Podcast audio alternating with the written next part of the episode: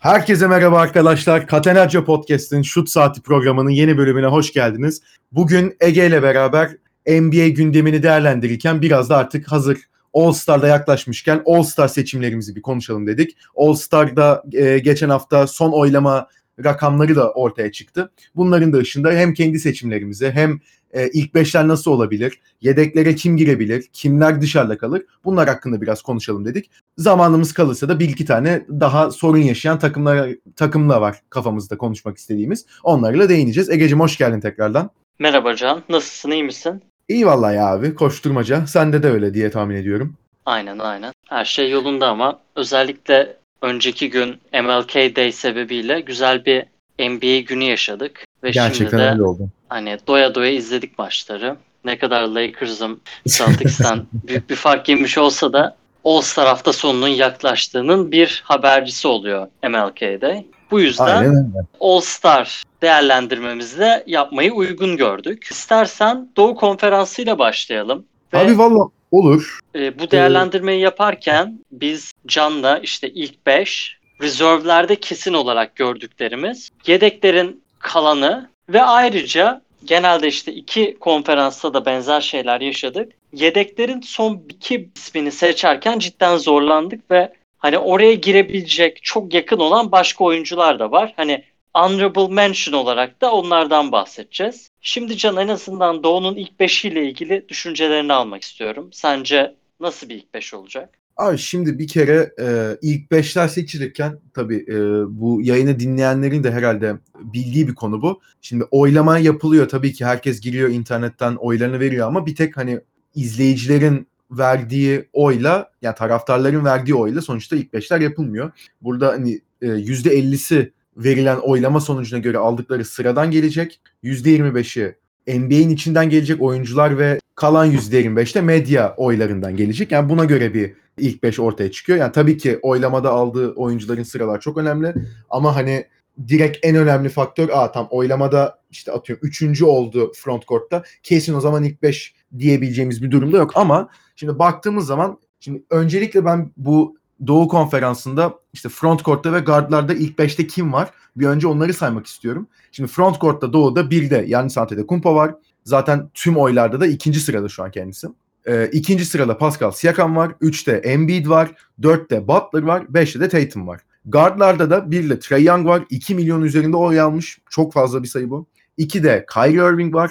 Üçte Kemba Walker var. Dörtte Derrick Rose var. Beşte Kyle Lowry var. Şimdi buradan baktığımız zaman seninle de yayın öncesi konuştuk. Açıkçası ilk beşte ben frontcourt kısmından seçilecek 3 oyuncu da açıkçası ikimiz de herhalde hemfikiriz. Yani Embiid'i girebileceğini, sağlıklı kalacağını ve All-Star'a kadar iyileşeceğini düşünüyorum ben açıkçası. O yüzden Embiid girer diye düşünüyorum. Antetokounmpo zaten kesin girer. Pascal Siakam da bence hani 13-14 maç kaçırmıştı ama Pascal Siakam da çok iyi bir sezon geçiriyor bu sene. Geçen sene çıktığı seviyenin de üstüne çıkmış durumda ve artık hani süperstar diyebileceğimiz bir seviyeye gelmiş, yaklaşmış durumda kendisi. Zaten oylamada da ikinci sırada şu an. Oradan da zaten iyi bir e, çarpan alacak. Oylam son yapılacak kadrolardaki o e, çarpanlarda. Pascal Siakam da bence girecek. Yani frontcourt üçlüsünün ben Antetokounmpo, Siakam, Embiid olacağını düşünüyorum. Guardlarda ama biraz açıkçası seninle de konuşurken sıkıntı yaşadık. Şimdi baktığımız zaman 1 ve 2'de Trey Young ve Kyrie Irving var oylamada ama Kyrie Irving 2 ay basketbol oynamadı. Ve hani oynadığı dönemlerde de evet kendisinin e, istatistikleri gayet iyi. Ama takıma kattığına bakıyorsun. Takım iyi bir durumda değil. Kyrie geldiğinde sürekli sıkıntı çıkıyor. Ve bunlardan daha önemlisi demin de bahsettiğim gibi çok uzun bir süre Kyrie kaçırdı. Yani çok maç oynayamadı bu sezon NBA'de. Hani bunu da açıkçası göz önünde bulunduruyor koçlar ve medya oy verirken. Hani o yüzden ben Kyrie'yi açıkçası yani 15 maç oynamış sadece bu sezon. Kyrie'yi ilk 5'e yazmakta açıkçası biraz sıkıntı yaşıyorum. O yüzden de yazamıyorum. Bence guard ikilisi yani Kemba Walker ve ki sıralamada da 3. şu an oylamada gayet de iyi bir sezon geçiriyor Boston'da. Kemba o yüzden ben ilk 5'e girer diyorum. İkinci guard olarak da sıralamada birinci olan Trae Young'dan başka açıkçası çok da koyabilecek bir isim göremiyorum şu an. Yani Atlanta şu an NBA sonunculuğunu paylaşıyor Golden State'le beraber ama Trae Young çok çok iyi bir sezon geçiriyor. Yani NBA sonuncusundan All-Star ilk 5'i çıkar mı? Biraz açıkçası hani çıkarsa tartışmalı bir karar olabilir aslında. Ama Trae Young'ın NBA çevresinde de taraftarlarca da ne kadar sevildiği ve ne kadar takdir edildiği görülüyor. Bazı hareketleri tabii ki saha dışındaki çok hoş karşılanmasa da saha içinde gerçekten hani geçen sene rookie olan bir oyuncunun geçirdiği evrim çok acayip bir seviye bence ve o yüzden de hani diğer guardların durumuna baktığımız zaman da zaten birazdan geleceğiz onlara. Ben Trey Young'la e, Kemba'nın ilk 5 çıkacağını düşünüyorum guard kısmında da. Abi sen ilk 5'te ne düşünüyorsun? Hani herhalde front court'umuz aynı seninle ama guardlarda sen de hani kim girecek ya bu guardları da ilk 5'e diye düşünüyordun. Aynen ya bizim seçtiğimiz 5 oyuncu da ortak. Yani özellikle front court'ta ben de pek sıkıntı yaşamadım seçim yaparken. Hani bir an Siakam yerine Butler mı olur diye düşünmüştüm de. Yok be abi. Butler da istatistiksel olarak birazcık bir düşüş yaşadı. Yani ne kadar Miami iyi gidiyor olsa da daha kolektif ve takımın da başarısı olduğu için bu. Ve Butler ayrıca kendi takımında bile o takımın en değerli oyuncusu mu bu sene?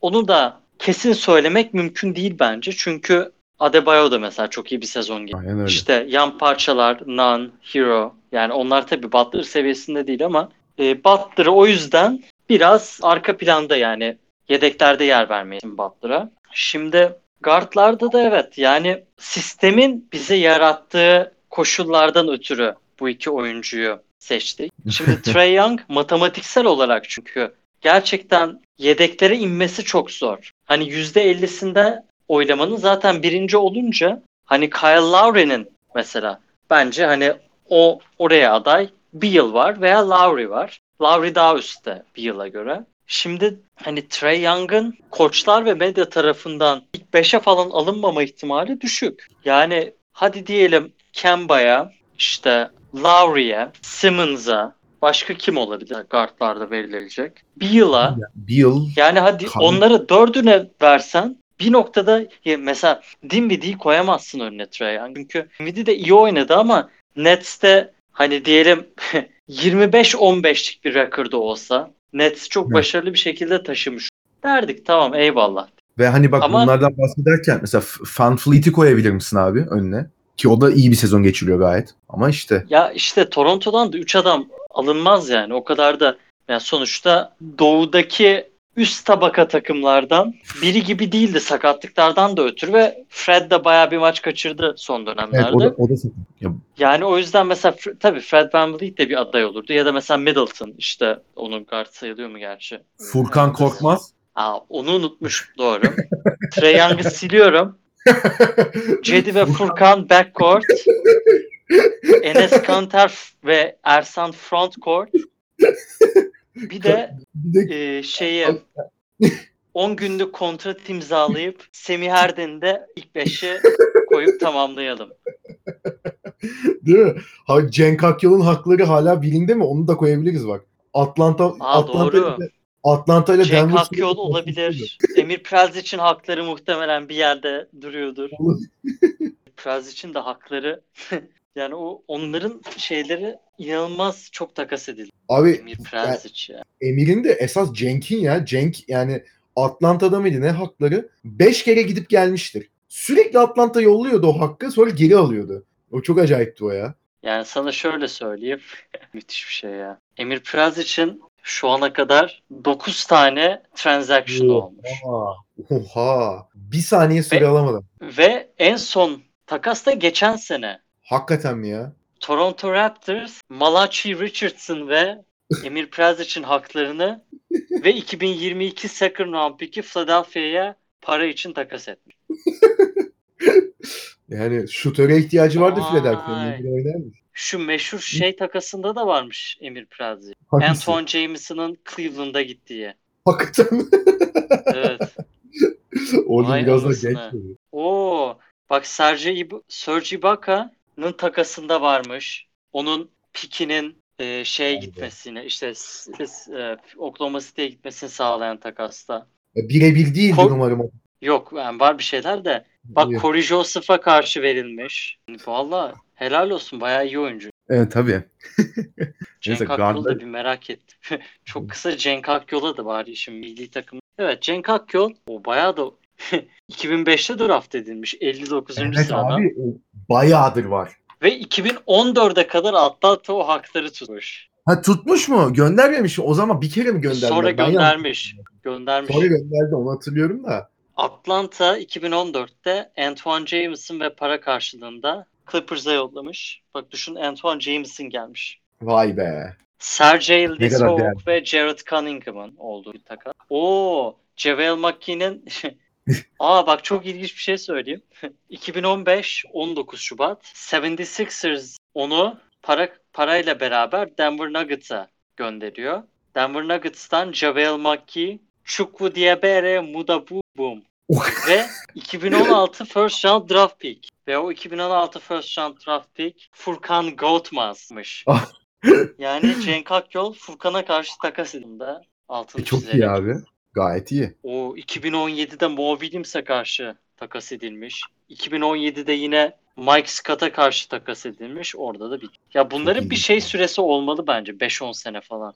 Yani Cenk Akyol nasıl 2004'te şey e, San Antonio 2004'te takas etmiş. 2017'de hala bu duruyor. Junk Bond. Ha, Hakikaten ya yani. Şaka gibi ya. Evet neyse e, neyden bahsediyorduk? Guardlardan abi. Evet Ya sonra. Trey'in önüne hakikaten böyle baktığımız zaman yani Trey Young'ın önüne koyulabilecek. Yani mesela Batı'da olsaydı, Batı'da aynı istatistiklere, aynı takımla, aynı galibiyet yüzdesiyle yani 10 galibiyette kalsaydı yine bence imkansızdı mesela. Yani direkt şeye giremezdi. Yani tüm kadroya giremezdi. İlk beşi geçiyorum. Bu Tabii. bence biraz Yani- Doğu'nun, Doğu'nun da zayıflığından ki zaten hani e, Batı'da olsaydı da yani şu an 2 milyon 66 bin oyda Trey Young. Zaten Batı'da olsa böyle bir oya da ulaşamazdı yani. Yok. Bak- sadece 400 bin oy almışken. Şimdi saydım. Kemba, Lowry, Jalen Brown, Simmons ve Beal. Onun önüne koysan altın. Lowry'nin bu durumda koçlar tarafından ikinci seçilme ve medya tarafından ikinci. Orada bir belki ufak bir ihtimal olur ama işte çok zor. Yani bunlardan muhtemelen biri yine Trae Young'ın Evet. arkasında kalır. Jalen Brown ben- falan önüne koyabilirler hani kazanan takımda ama işte Simmons'ın da istatistikleri falan biraz yeterli mi? Gerçi savunması falan çok sene. Çok bence Bir, ya. bir yılda yani aynı bokun laciverti. Aynen öyle abi. Hani bir de bir yılda yani Trey Young en azından oynadı. Bir yıl sakattı da bir ara. Bir yıl yok. Doğudaki bu hakikaten ya şey de bu arada geriye dönüp bakınca hani tamam iki konferanstan yine 12 kişi çıkıyor da hani konferans kaptanlarının takımları karması hakikaten bence çok doğru bir karar olmuş ya. Evet. Yani abi yani sonuç olarak peki yani sonuç olarak Doğu'da ilk 5 kime yazıyorsun abi? Yani front court'umuz belli tamam. İki garda kimi yazıyorsun? E mecburen Trae Young ve Kemba Walker. Aynen ilk 5'i zaten ikimiz de aynı kurmuş olduk. O zaman istiyorsan bir hani yedek oyunculara geçmeden bir Batı konferansının da ilk 5'ini konuşalım. Orada açıkçası orada da çünkü yani mesela Doğu'da yaşadığımız sıkıntıyı ben Batı'da yaşayacağımızı pek düşünmüyorum. Şimdi aynı Doğu'da yaptığım gibi Batı'daki de ilk 5'leri yani daha doğrusu front court'ta ve guard'larda şu an oylamada ilk 5 sırada olanları bir sayayım. Front court'ta bir ile zaten LeBron James var. 4.7 milyon oy almış. Zaten bütün oyuncular arasında birinci şu an. İlk oylama sonucunda kendisi Antetokounmpo ve Doncic'in gerisindeydi ama yani orada herhalde biraz da hani LeBron fanları da şey yaptı. Olur mu canım öyle şey dedi. Bir anda hop diye birinciliğe çıktı. Antetokounmpo'yu da geçti zaten. Yani normal, çok normal. İkinci sırada Anthony Davis var. Üçte Kawhi Leonard var. Dörtte Paul George var. Beşte Nikola Jokic var. Guardlara baktığımızda da bir de 4,5 milyon oyla hatta 4,6 milyon oyla Luka Doncic var.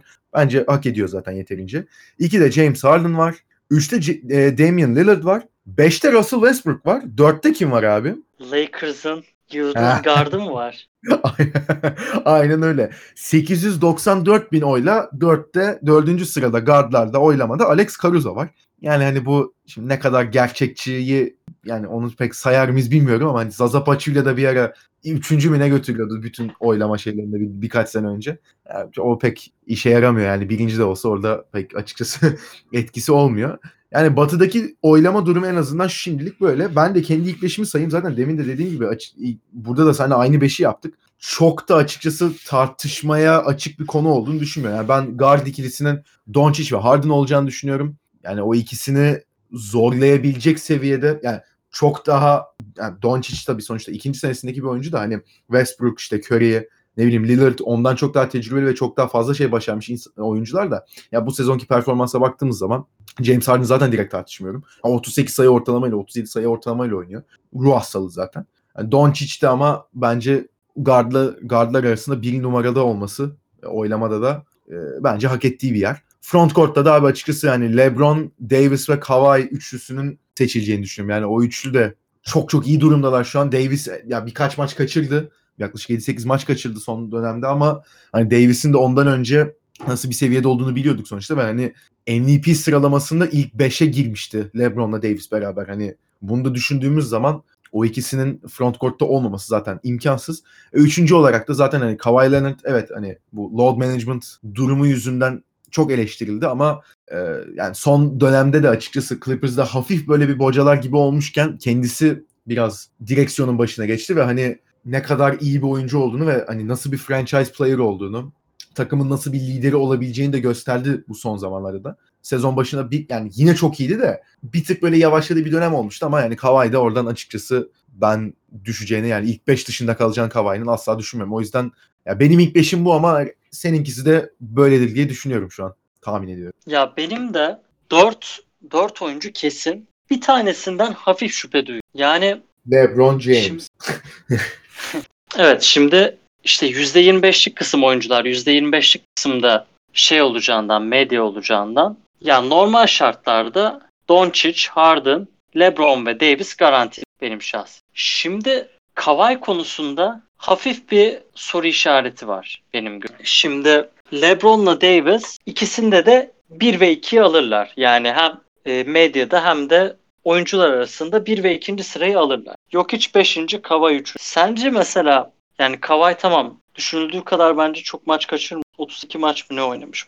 Fena değil yani %70'i falan maçları. Diğer yandan da ama Jokic çok forma girdi. Yani biraz yani Jokic kötü başlamıştı sezona. O beni biraz kararsız hale getirdi. Ama yine de sanırım Kawhi çeyrek adım önde. Çünkü Jokic de performansını yükseltiyor eyvallah ama Kawhi da son dönemlerde çok iyi oynadı. Yani belki bir hafta önce sorsan Kawhi'ye yönelirdim. Ama Kawhi da özellikle geçen hafta çok çok iyi performanslar gösterdi üst üste. Abi aynen ya ben onların en son hangi maçını izledim hatırlamıyorum da Brooklyn diyesim geliyor da yani yok ben Brooklyn'in şey 76ers maçını izledim de Kawhi'nin en son bir maçını izledim. Abi yok çok farklı. Yani New Orleans maçı. Yani geçen haftaki performansı da genel olarak hafta boyunca çok acayipti de o en son oynadığı e, Pelicans maçındaki hali yani gerçekten geçen seneki o playoff'ta bıraktığı playoff'ta daha doğrusu gösterdiği performansları gösterdi. Hani o kadar rahat sahada hücumu çok iyi yönetiyor. Zaten yani etrafındaki oyuncuları oynatmasından çok kendisi belli bir şey oynuyor ve etrafındaki oyuncular da ona uyuyor. Öyle bir oyuncu zaten. Bu NBA çevresinde de Clippers'ın içinde de zaten kabul görmüş bir durum. İşte biraz soyunma odasında sıkıntı çıkmıştı. Yanlış hatırlamıyorsam bu Harrell falan çıkıp bilgi laf etmişti de yani Kawhi abi bu sonuçta. Adam da kendisi çıkıp beyler yani ben buyum. Takımın da lideri benim. Ben şimdi ilerliyorum. Siz de beni takip ediyorsunuz dedi resmen. Böyle olunca da Clippers zaten galibiyet serisi yaptı bir ufak. Ve hani oyununda da açıkçası biraz daha düzelmeler oldu. Yani Kawhi orada zaten takımı bir anda kendisi çekip kendisinin performansıyla beraber yukarıya çekti. O yüzden bence de bu hani özellikle Ocak ayındaki durumu bu koçların işte oyuncuların da pardon ve medyanın da oylarını etkileyecek. Ben Kawhi'nin ilk 5 dışında kalacağını o yüzden hiç düşünmüyorum. O zaman ilk 5'leri konuştuk. Şimdi sırada yedeklerin kimler olacağı. Eyvah yani en zor kısım bu. E madem batıdayız, batı ile devam edelim bence. Hı hı. Evet şimdi ilk önce senin garanti girer dediğin oyuncular kim? Benim 3 tane var. Senin kaç tane? Abi ben şimdi bakıyorum önümdeki listeye de. Yok hiç bence kesin girer. Yani yok için dışarıda kalacağını ben hiç düşünmüyorum. Aynı şekilde. Evet. Ee, bu sene bence yani geçen senenin üstüne biraz drama da olmuştu. Ben Gober'in de gireceğini düşünüyorum. Kendisi, o da zaten hani artık belli bir seviyede iyice ulaşmış durumda. Yani Carl Anthony Towns maç kaçırdı. O da bir 15 maç mı 16 maç mı ne kaçırdı ama ben de Carl Anthony Towns'un hani sezona girişini düşünüyorum. Çok çok güçlü girmişti. Ve hani sahada bu sene çok daha farklı bir e, nasıl diyeyim oyuncu profili, oyun profili sergiliyor.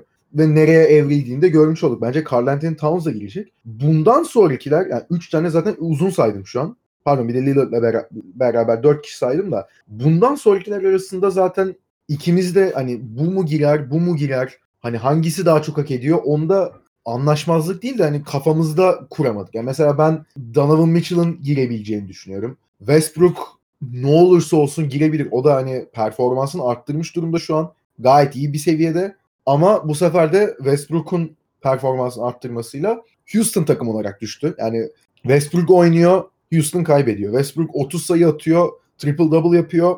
Houston yine kaybediyor. Geçen akşam kaybettikleri maç zaten ortada. Yani saçma sapan bir maç kaybettiler. Durduk yere maç verdiler.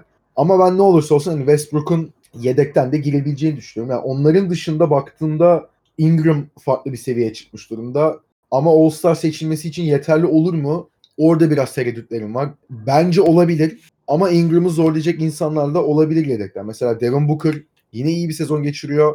Ama Phoenix Suns sezona girdiği durumda değil şu an. Galibiyet yüzdeleri baya baya bir düşmüş durumda. Playoff dışı kalmış durumdalar şu an sıralamada ki bahsettiğimiz Phoenix Suns ilk yaklaşık 9-10 maç sonrasında 4 veya 5.ydi batıda. Ve bu sene gerçekten daha farklılar ve 8'den böyle belki 7'den kendilerini playoff'a atabilirler diye düşündüğümüz bir takımdı. Ama onlar da bir düşüş yaşadı. Yani bunu da göz önünde bulunduracaktır bence koçlar. Onun haricinde Chris Paul çok daha farklı bir oyun sergiliyor bu sene. Oklahoma'nın bu kadar yükselmesinde ve göz önünde bulundurulmasındaki bence en önemli faktör şu an Chris Paul'un oyunundaki o olgunluk ve bu sene sahaya kattığı o kazanma iştahı. Ki yani rakamları da iyi yani sadece sahada mücadele ediyor da işte karakter koyuyor öyle açıklanacak bir şey değil. Tabii ki onları da yapıyor ama rakamları da bunu destekliyor. Yani Chris Paul da oraya girebilir. Burada herhalde yani dışarıda kim kalır? Açıkçası çok da tereddüt değil. Mesela Paul George'dan hiç bahsetmiyoruz çünkü 26 maç oynadı. Ama yani daha önünde kaçıracağı birkaç maç da var. Yani yaklaşık 50 maç sonunda 26 maç oynamış durumda olacak. Yani neredeyse yarısını kaçırmış olacak maçların. O yüzden Paul George seçilir mi? Orada da bayağı tereddütteyim. Normal şartlarda tabii ki seçilir Paul George. Hatta ilk 5 olabilecek bir oyuncu. Ama işte bu kadar maç kaçırması ve son sakatlığından önce de biraz yalpalamaya da başlamıştı. O yüzden mesela Paul George konusunda da çok emin değil. Mesela senin var mı böyle yani bu kesin girer diyebileceğin 3-4 oyuncu? Çok zor çünkü hakikaten Batı Konferansı'nda birilerini bir yere sıkıştırmak. Şimdi benim listemde 3 tane garanti var. Jokic, Lillard, Gobert. Girme ihtimali olanların da listesi şu. Booker, CP3, Westbrook, Donovan Mitchell, Ingram, Cat. İşte honorable mention olarak düşündüğüm yani ya sakatlıktan ya da performanslarının belki bu seviyede olmaması nedeniyle girmesi düşük ihtimal olan isimlerde. İşte George, ya aslında George kişisel olarak kesin girmesi lazım ama o hakikaten işte dediğin maç kriterinden bence biraz işi zorlaşıyor. SGA onu ben honorable mention olarak koydum. O da çünkü gayet iyi bir sezon geçiriyor. Lou Williams'ı koydum honorable mention olarak. CJ McCollum'u koydum honorable mention olarak. Ama yani mesela CJ'in durumunda Dame dışında o record'da olan bir takımdan başka biri alınmaz. CJ O yüzden- zor yani. CJ Tabii zor yani o o hakikaten hani honorable mention gerçekten. Onun harici diğer honorable mention'ları da kısaca sayacak olursam Clint Capela, Eh evet. Jamal Murray dedim. Porzingis olabilirdi de o da biraz fazla maç kaçırdı. Yok. Ja Morant. Yani Morant iyiydi bu sene ama Yani rookie sezonundan ama zor ya. performansı yetmeyecek gibi. Bir de DeMar DeRozan.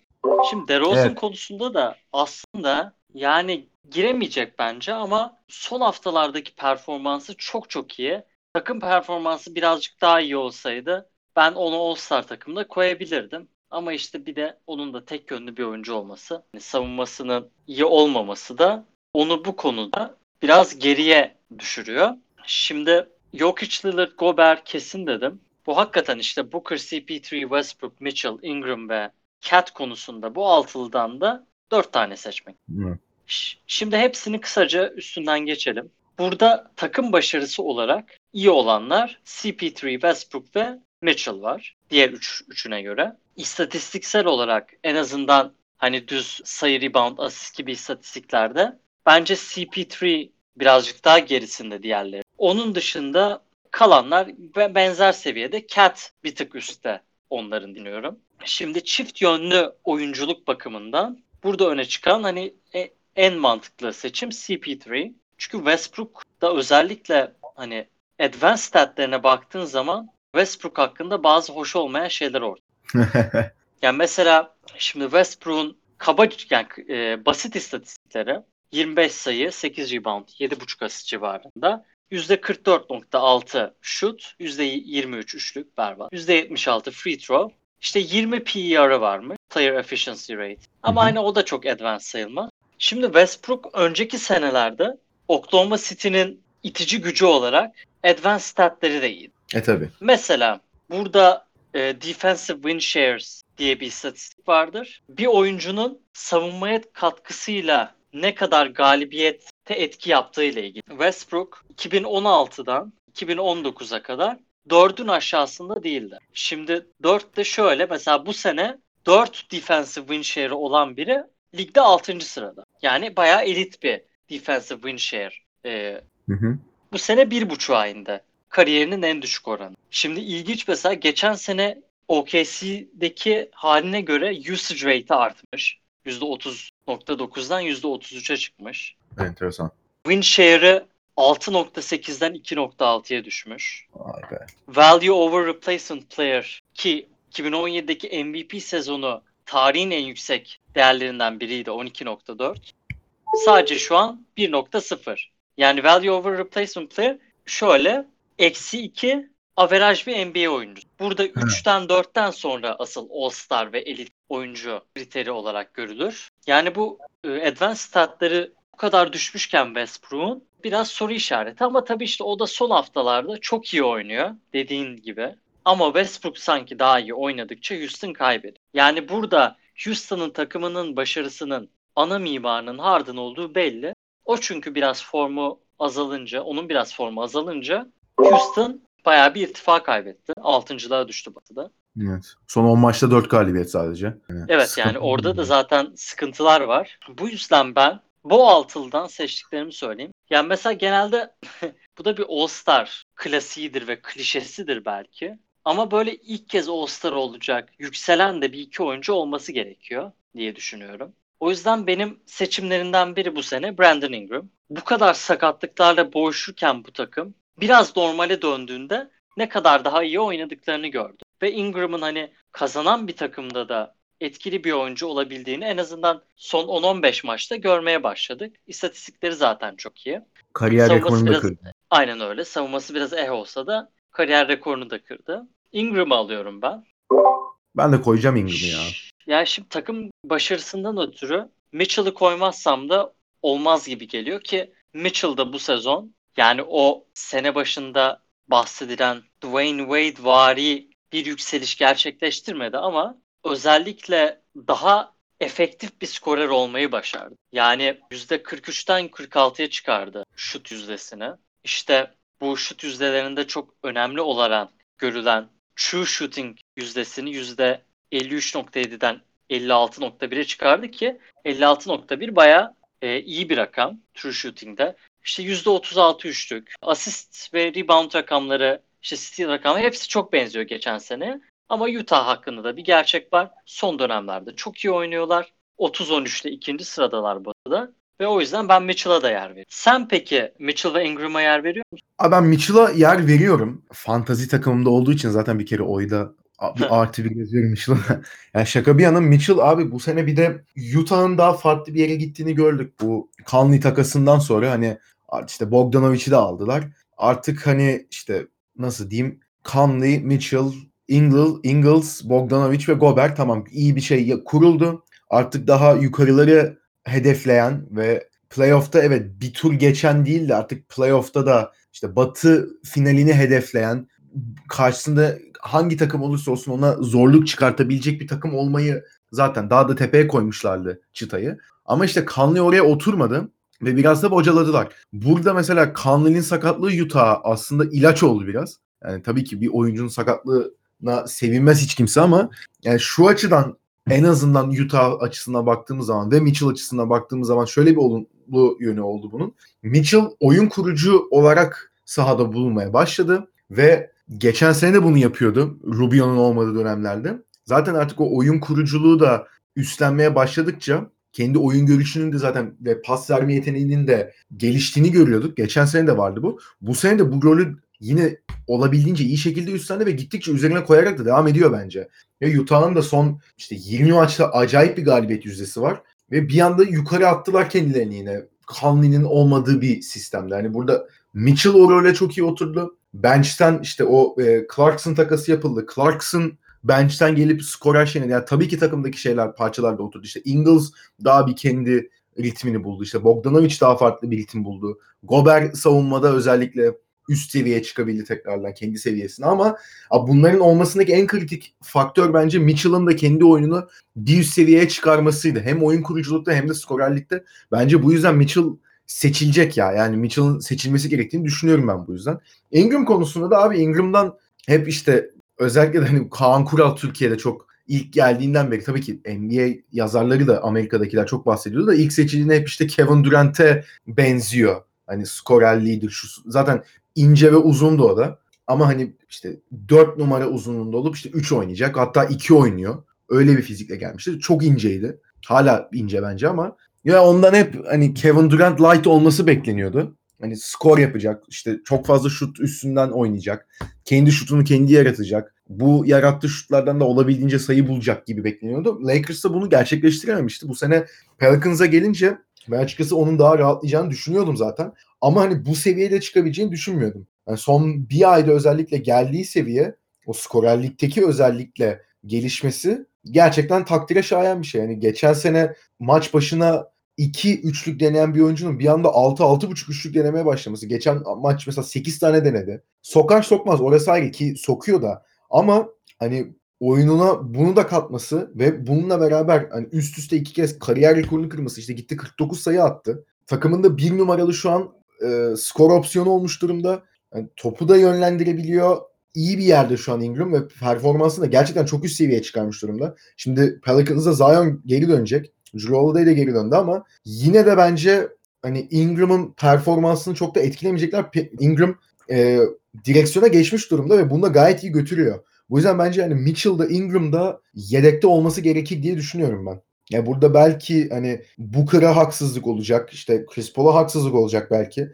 Ama ben Paul George'a çok da haksızlık olacağını düşünmüyorum. Çünkü gerçekten seçilmesi yani istatistiklere baktığım zaman tabii ki seçilmesi beklenir ama maçların yarısını kaçırmış bir oyuncunun seçilmesi ne kadar doğru olur? Yani mesela Ingram yerine Paul George seçilse şu an veya Mitchell yerine Paul George seçilse ben açıkçası sinirlenirim ki çoğu insan da sinirlenir. Evet Paul George da oynadığı dönemde de çok iyi oynadı ama işte yarısını kaçırdı abi maçların yani ona yapacak bir şey yok. O yüzden ben Mitchell'ın da Ingram'ın da yedekte olması gerektiği tarafında. Aynen. Ben işte o seçimlerle beraber 10 oyuncuya çıktım. 11. oyuncuyu söyleyeyim ben. Ben Devin Booker diyorum. Olabilir yani. Westbrook'un önüne koyuyorum. Çünkü işte dediğimiz gibi pür istatistikleri çok daha iyi değil Westbrook. Tam daha ben... kazanan bir takımda ama işte onun ön planda olduğu bir takımda çok bir şey kazanamıyor.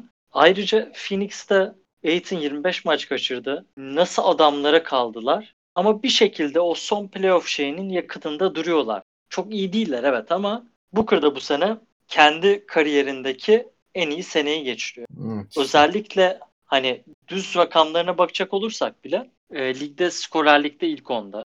İşte 6.4 asist. Ve en önemlisi bence şut yüzdesi inanılmaz iyi. %51 bayağı, atıyor. Baya baya iyi. Yani %51 ile atıyor ve yani mesela true, true shooting e, percentage olarak da açık ara yani çok süper bir rakam olan %63 eh, ayarında atıyor. Yani o yüzden ben Booker'ı da koyacağım. Ya, yani bu sene Booker daha iyi bir liderlik yaptığını düşünüyorum. Ya, yani Booker Westbrook konusunda ben de hani Booker'ın Westbrook'un önünde kalması durumunda açıkçası öyle nasıl iş bu ya diye şey yapmam. Ona katılıyorum tamamen. Ama 12. oyuncu olarak da ama hani Cat'in seçilmesini düşünüyorum ya. Ya, tam ya ben de çok arada kalmıştım ama evet yani Aa, Cat yok, çok olabilir. iyi oynuyor. Yani. Abi maç başına 8 üçlük deneyen bir uzuna dönüşmüş durumda ve hani gerçekten çok faydalı oynuyor. Ya evet şimdi CP3 istatistiksel olarak diğerlerine göre bir tık daha zayıf kaldığı için onu oradan eledim. Yani Westbrook vs. Cat yapacaksam da Westbrook tamam daha az maç kaçırdı falan filan. Cat'in de takımı kötü ama şunu da gördük. Cat olmadığı zaman Wolves öldü. Ee, öyle Westbrook abi. olmadan idare ediyor Houston gayet. Ayrıca tarihi seviyede bir senesi geçiriyor. 8 denemede %43'lük. 20 evet 27 sayı. Yani inanılmaz. O yüzden aynen ben de Carl Anthony Towns'u son All-Star seçimi olarak yazıyorum. E güzel. Batı'yı o zaman bitirmiş oluyoruz. Gelelim Doğu'ya. Şimdi Doğu biraz daha karışık aslında baktığımız zaman. Çünkü Doğu'ya mesela guard yedeği kimi koyacağız gibi bir sıkıntısı var. İstiyorsan abi ben burada kısaca bir e, sana sözü bırakmadan hani kimler olabilir, kimler kesin girer onları bir söyleyeyim kafamdaki. Ondan sonra da sana bırakayım lafı. Şimdi Kemba ile Trey zaten ilk 5 dedik. Bence yedeğe Butler ve Bam Adebayo ikilisi kesinlikle girecek. Yani girmeleri lazım. Butler gerçekten bu sezon çok daha farklı bir oyuncu şeyinde Miami'de. Yani olgunlaşmış demek istemiyorum ama yani büründüğü rol gerçekten çok daha farklı ve o rolü de hakkını veriyor. Gerçekten çok iyi oynuyor. Bam Adebayo zaten bu sezonun en büyük bence e, MIP adayı. Bu yüzden de seçilmesi gerektiğini düşünüyorum. O da çok çok özel bir oyuncu haline dönüşmüş durumda şu an. Çok da beğeniyorum izlerken. İstatistik, istatistikleriyle gayet bunu bence destekliyor. Yani onun haricinde kim olabilir? Jalen Brown bence seçilmeli.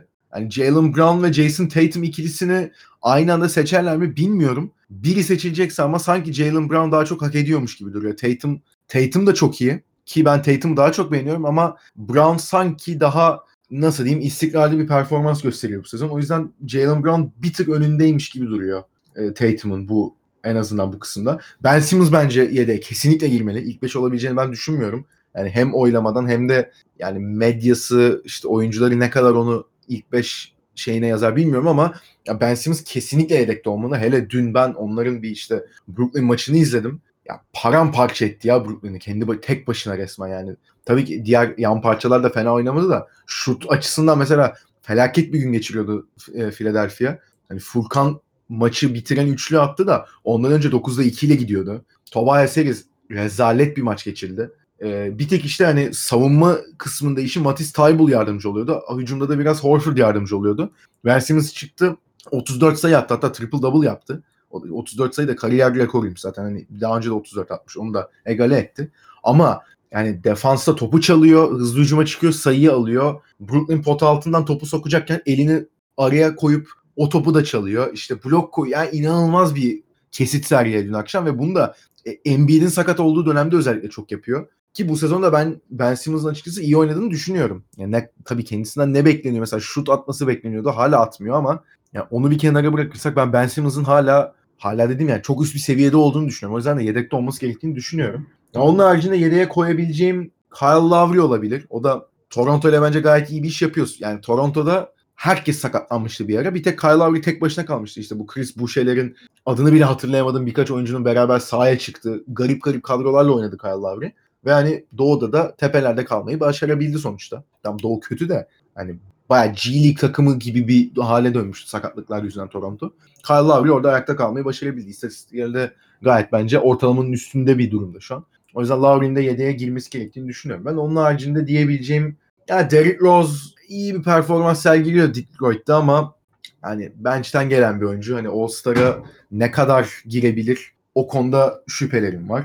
Bradley Beal'a zaten değinmiştik. Yani o da sakatlık yüzünden kaçırdığı maçlar oldu ve bu Trae Young konusundaki e, şüpheler onda da mesela Trae Young tam çok acayip bir sezon geçiriyor. Beal öyle bir sezon geçirmiyor ama yani yine nispeten kendi standartlarına göre iyi bir sezon geçiriyor da işte Washington'da hani pek iyi, bir durumda değil takdir edersen ki. O yüzden hani Beal 7'ye girer mi o konuda da bir şüphem var. Onun haricinde Middleton var. Middleton da bir süre yani çok uzun bir süre olmasa da sakat geçirdi ama sakatlıktan döndüğünden beri bence o kendisine biçilen ikinci adam rolünü gayet iyi oynuyor bu sezon. Yani top yönlendirme kısmında da top kullanma kısmında da bence geçen sene ondan beklenen şeyi bu sene yapmaya başladı. Yani Middleton da yedeklerde bulunabilir bence. Yani güçlü adaylardan gibi duruyor şimdilik. Son olarak da değineceğim şey Kyrie Irving. Abi Kyrie Irving işte demin diyordum 15 maç oynadı sadece bu sezon. İstatistiksel anlamda gayet iyi. Çok çok iyi hatta.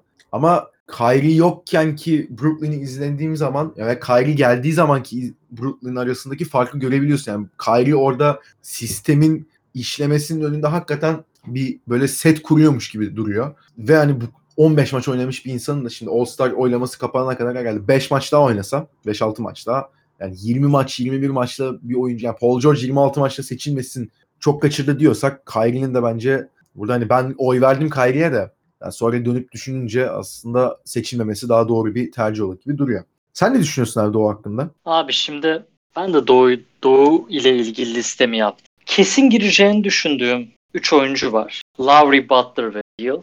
Yani Beal konusunda hani takımları biraz kötü falan diyorum ama de gerçekten çok çok iyi. Hani Butler'la Lowry de kazanan takımların en önemli oyuncu. O yüzden onların da gireceğini düşünüyorum. Şimdi kalanlarda girmesi muhtemel oyuncular. Ben Simmons, Bam Adebayo, Jalen Brown, Chris Middleton ve bir tık daha alt bir seviyede olsa da girme ihtimali olan yine Sabonis, Jason Tatum, Andre Drummond var bence. Honorable mention olarak da 4 isim vereceğim. Spencer Dinwiddie, Derrick Rose, Tobias Harris ve Malcolm Brogdon. Bir de Nikola Vucevic var. Şimdi Simmons'a katılıyorum. Adebayo'ya da katılıyorum. Onlar da bence girer. Simmons istatistiksel olarak benzer.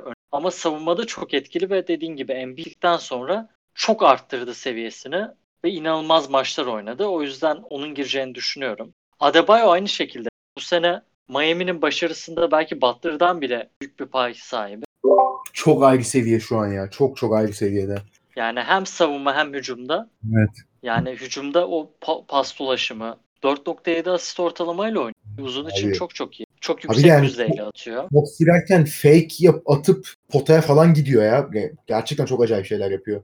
Evet bu 10 için kesin diyorum ben da. Burada işte biraz zorlandım. Özellikle yani şu 5 oyuncudan 2 kişiyi seçmek gerçekten zor. Peki bu arada hem onları değmeden bir, bir isim daha soracağım. Mesela Zach Lavin'i düşünmez misin? Şimdi Aa, tekrar evet listeye doğru. bakayım. Onu da onu da şeye koymak. Onu unutmuşum. Zach Lavin de honorable mention'da. Şimdi All Star tabii bireysel performanslar önemli ama takımı da bu işin içine katmak lazım. Şimdi benim son iki oyuncu seçim kontenjanında 5 adayım var. Jalen Brown ve Jason Tatum Celtic, Chris Middleton Bucks'tan, Sabonis Indiana'dan, Drummond da Pistons. Ya şimdi burada Brown, Middleton ve Tatum istatistiksel olarak bence aşağı yukarı benzerler. Burada ilk eleyeceğim oyuncu ama Tatum oldu dörde indirmek için. Tatum çünkü efficiency olarak yani Chris Middleton mesela geçen sene gibi oynasa derdim o zaman ha belki işte o da şüpheli falan. Tatum %43 şut atıyor bu sene. Yani üçlük yüzdesi %36'ya indi. Hani bu Celtics takımı kadar iyiyken o böyle kötü şut atması onun için tabii bir dezavantaj. Hani sayı olarak da 21.5. Brown 20 sayı ortalamayla oynuyor. Ama %49 şut. İşte onun dışında rebound, asist rakamları falan Tatum benzer ya. Burada hani yine 20 sayı ortalamayla oynayan neredeyse Middleton. Middleton'ın en büyük avantajı tabii.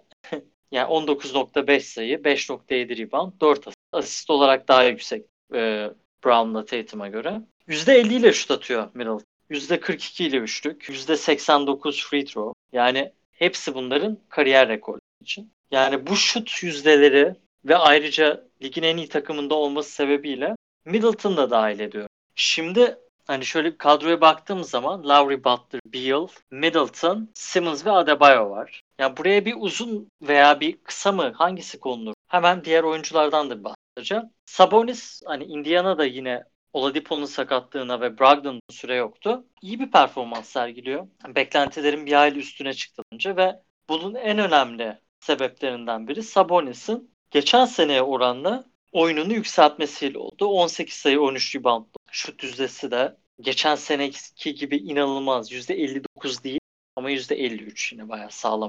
Üçlük atamıyor pek ama onun görevi pek o değil. Ve Indiana'yı da saygı duyulacak bir 28-16'lık record'a taşıyan ana direklerden biri. Drummond ise yani istatistiksel anlamda gerçekten hani sadece şeye bak basit, basit istatistiklere bakılınca inanılmaz bir sezon. 17.3 sayı, 15.7 rebound. Ayrıca 2.1 top çalma, 2, 1.8. Ama işte Drummond'un en büyük dezavantajı takımının vasatlığı ve istatistiksel olarak çok iyi görünse de her sene neredeyse böyle. Ama bu istatistikler genelde kazanmaya hiç katkı sağlamadı daha önce. Ayrıca da savunmada da çok iyi gözükmesine rağmen hani blok ve steal'larının Detroit Pistons maçı izleyen insan olarak arada bakıyorum. Drummond'ın istatistik kasmaya oynadığını düşünüyorum. Yani savunmada daha etkili olabilecekken o savunma sorumluluklarını bir kenara bırakıp sık sık konsantrasyonunun bozulduğunu görebiliyorum ve özellikle switch savunmalarında falan çok yavaş kalıyor. Yani onun o konularda hani potayı da yine biraz savunur ama onu hani ortalama veya ortalama altı bir amacı bile olduğu söylenebilir. Bu yüzden ne kadar çok iyi istatistik yapsa da Drummond'ı koyamayacağım. Burada benim kararım hani şimdi Boston Celtics gerçekten bu sene de bence beklentileri aşmıştı ve bunun en büyük sebeplerinden biri Brown'un iki yönlü yükselişi. O yüzden son oyum da J- Jalen Brown'a. Sen ne Peki- düşünüyorsun Can? Front court'ta 6. sırada oylamada yer alan Taco Fall hakkındaki düşüncelerin ne? Şimdi Taco Fall'la ilgili şunu söyleyebilirim. Taco 36. Fall'un yani 24 PR'ı var. %73 şut atıyor. Ve hani 100 pozisyon yani per 100 possession istatistiklerinde 30 sok- 39 sayı 23 rebound. Hani çok önemli bir oyuncu tabii. Kariyerinde tam biraz asist sayısı düşük şu ana kadar kariyerinde tam tamına. Sen ve öğrendim. benle aynı sayıda asist var. Olsun öğrenecek. Aynen. Ya, Taco Fall'u ben belki Skills Challenge'da görmek isterim. Olabilir. Çok eğlenceli oldu hakikaten. Abi yani seçimlere geri dönecek olursak da açıkçası ben de katılıyorum ya. Yani hani Middleton'ın oraya girebileceğini düşünüyorum ben de. Hani işte o an- işte Drummond konusunda da zaten hani tek herhalde bahsetmediğim oydu benim senden farklı olarak. Ben de hani Drummond konusunda açıkçası seninle aynı fikirdeyim. Yani bir öyle bir böyle oynuyor. Zaten sahada var mı yok mu oynamak istiyor mu istemiyor mu hiçbir şekilde anlayamadığım bir oyuncu. Ki kontrat senesi. Yani kontratta bul- bulabilecek bir oyuncu NBA'de. O yüzden hani kendisinde çok öyle kasmasına gerek yok. Yani ben bir maçta çıkayım 40 sayı 25 rebound yapayım. Bu arada bunu da yapabilir yani. 5 rebound alır 40 sayı atar bilmiyorum da 25 rebound alır ki alıyor da. Ama işte hani onu yapmasına zaten çok da gerek görmüyor. Atlanta'ya gidebileceği konuşuluyordu onda. Öyle çok da önemseyen bir durumda olduğunu da düşünmüyorum şu an. Hani oyunun öyle Şöyle olsa. oldu. Herkes e, yani hem Atlanta hem Knicks onu isteyen takım gözüken çekildiler takas Evet. konuşmalarından Evet. ve ya NBA'deki birçok takım şöyle düşünüyor. Özellikle pivotlar ucuza doldurulabilecek pozisyonlar. Evet. Eğer Yani çift yönlü veya bir yönü çok iyi Evet. oynayan muhteşem bir oyuncu Yani mobil pivot aranıyorken bir de hani Drummond'a gidilir mi? O konuda da açıkçası hala şüphelerim var. Orası, o tabii başka bir gün konusu ama yani hiç şutu yok, savunması E. ya Ve savunması hani aslında var da işte çok konsantre değil. Yani onu alacak takım da biliyor en az şimdi 1 milyon dolar ödemesi gerekecek onunla senelik. Şimdi kimse de hani herkes görüyor. Pistons ödedi de ne oldu? Bir şey olmadı. Ve mesela bu seneki en iyi takımlardan yola çıkacak olursak Bucks'ın pivotu 10 milyon dolar ya da ne kadar alıyordu? 10. Yıllık 10 alıyor ya. Bu, ki geçen 10 sene hani küsür. Evet yani geçen sene 2 milyona falan oynamıştı. evet, Bu ve sene de nasıl bir 10 şey küsür. Evet. 12 falan alıyordu galiba ya. Öyle bir şeydi. 10-12 öyle bir şeydi. Evet. Doğru. Şöyleymiş. 4 sene 52 milyonluk imzalamış. 13 Ha 13 işte aynen. E, Lakers iki tane minimum oyuncu oynatıyor. Evet. Clippers Zubac, Zubac ve Harrell oynatıyor. Yani Harrell oynatıyor. Onların toplam 10 milyon dolar değil. Tabii canım Diğer- Harrell bayağı Pivotlarına çok para veren iyi takımları düşürsek. Mesela Celtics, Daniel Tice'la Enes'e toplam 10 milyon. İşte çok para verenler de Philadelphia Embiid'e veriyor. Denver Jokic'e veriyor. E, Minnesota Utah Cat'e Gober'e veriyor. veriyor. Minnesota Cat'e veriyor. Çok farklı oyuncular bunlar. İşte Houston kendi sistemine çok iyi uyduğu için Capella'ya Capella. ama mesela o da hani 30 milyon almıyor. Evet. Capella da daha yani makul sayılabilecek 18-19 milyon Evet. dolar bandında bir kontratı var. Doğu'da da bir- mesela hani Marc Gasol Miles Turner bile Mark Gasol var. O son senesinde zaten bitiyor bu sezon. 23 milyon mu 25 milyon mu ne alıyordu? O da, da bitiyor yani. da yani Prime'ında hak ederdi Gasol. Tabii tabii. Ibaka'da yani bu yani- yapılmış bir kontrat değil sonuçta. Aynen. Yani ama genelde mesela şeyde Miami'de de Adebayo zaten bir şey almıyor. Çok para alan center'larını da yolladılar özellikle Port. Evet. Yani Whiteside'ı. Hı. Bu tarz hiç şut atamayan, spacing'i olmayan, ayakları yavaş olan oyuncular yani o oranda para kazanamıyorlar. Hani Pacers da mesela Turner'a senede 18 milyon veriyor. Hani yüksek bir rakam gibi oluyor.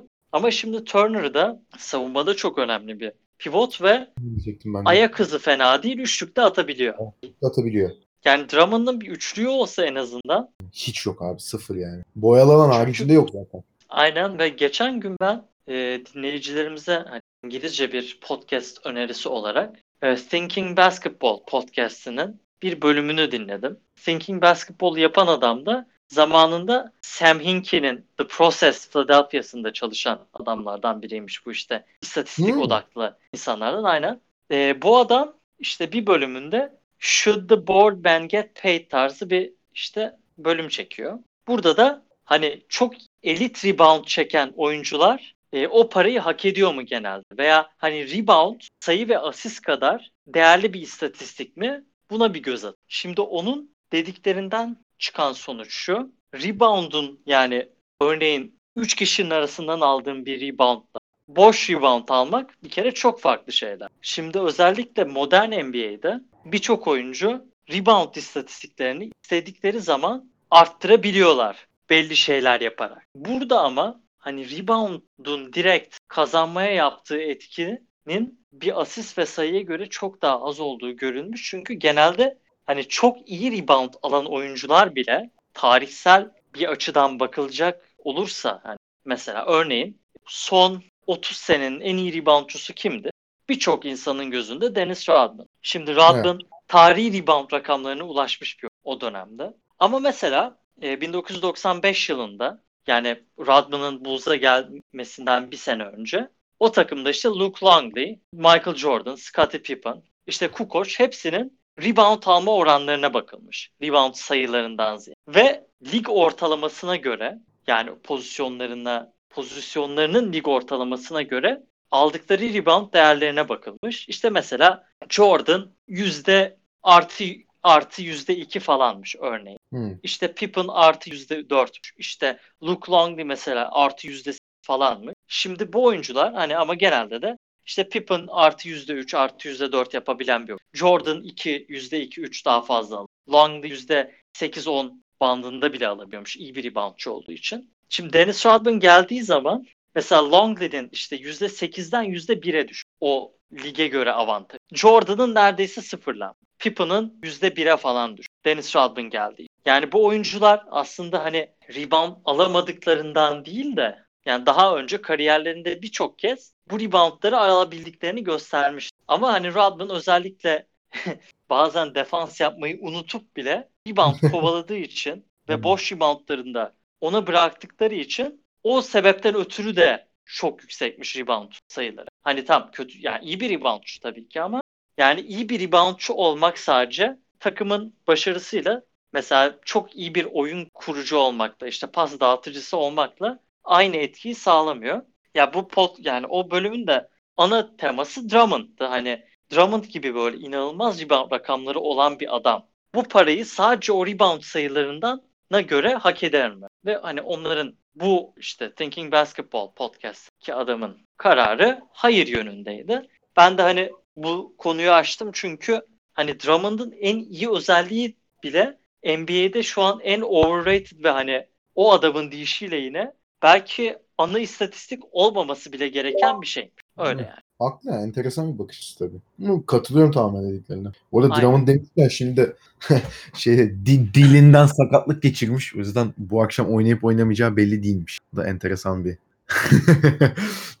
Şimdi gördüm de değişik bir sakatlık. İlk yani, defa dil sakatlığı ilk defa duyuyorum ya herhalde. İşte e, dünkü maçın son 15 saniyesinde dişi mi ne şey oldu? Evet, Dişini kırdılar. Mi? Aynen evet. o yüzden orada herhalde dilini falan mısın ne yaptın? Ne bileyim oğlum. Abi o zaman istersen All şey sakatlığı da vardı ya son Meksika yemeğinden. Aa geri zekalı. Şey, avokadodan, avokadodan gitmişti evet. ya birkaç maç. Ölüyor, ölüyormuş herif ya şeyden söyle adını. Alerjisi vardı değil mi? Evet. Da, söyle anlatıyor spesifik olarak avokado koymayın diye dört kere söyledim yine koymuşlar. Çok kötü oldum ölüyordum zannettim dedi.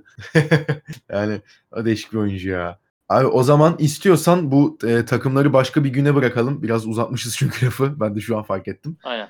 Yani takımlarda dediğimiz zaten hani biri Brooklyn Nets'ti. Brooklyn Nets zaten bir sonraki programa kadar da yani beli doğrulmaz. Kyrie Irving de yine bize başka malzemeler de verir. Zaten geçen hafta yaptığı demeç yeterince üstüne yani uzun süre konuşulabilecek bir demeç. O yüzden o, o da gündemden çok düşecek bir durumda değil ki takımın halinde gördükçe zaten pek de işlerin değişeceği ve iyiye gideceğine doğru sinyaller vermiyor bu Nets. O yüzden onları artık e, bir sonraki program bırakalım. Abi valla çok güzel bir sohbet oldu tekrardan. Teşekkür ediyorum. Bence iyi kadrolar kurduk ya artık. Bakalım Antetokounmpo ile LeBron herhalde takım kaptanları olacak yine. Bu sene biraz daha umarım eğlenceli olur o şey kısmı. Seçme kısmı. Antetokounmpo geçen sene biraz çünkü sakindi. Yani umarım bu sene biraz daha böyle LeBron'la yani dalga muhabbeti yapabilirler diye düşünüyorum. İnşallah. Yani bunları demişken o zaman artık yavaştan da bölümü kapatalım. Çok teşekkürler bizi dinlediğiniz için. Bu All Star kadroları da zaten kesinleştikten sonra e, bir tekrardan üstünden geçeriz kadroların. Bir bizim yaptığımız tahminlerde ne kadar tutmuş, ne kadar tutmamış, kimler hakkında doğru düşünmüşüz, kimler hakkında yanlış düşünmüşüz. Bunlar da ortaya çıkınca bir bunların değerlendirmesini yaparız. Hatta bir kadrolar açıklandıktan sonra Ege ile ben de bir takım kaptan olur. Açıkçası takımda kurabiliriz. Bence eğlenceli bir formatta olabilir. Sen ne düşünüyorsun bunun hakkında? Bak ilk defa söylüyorum. Çok iyi bir fikir bence. Kesin yapalım. Bunu da yaparız. Aynen öyle bir kadrolar belli olsun da. Bu da aklımızda bulunsun. O zaman Ege'cim ağzına sağlık. Teşekkür ediyorum tek- tekrardan. Sana da Can. Hoşça kalın. Hoşçakalın.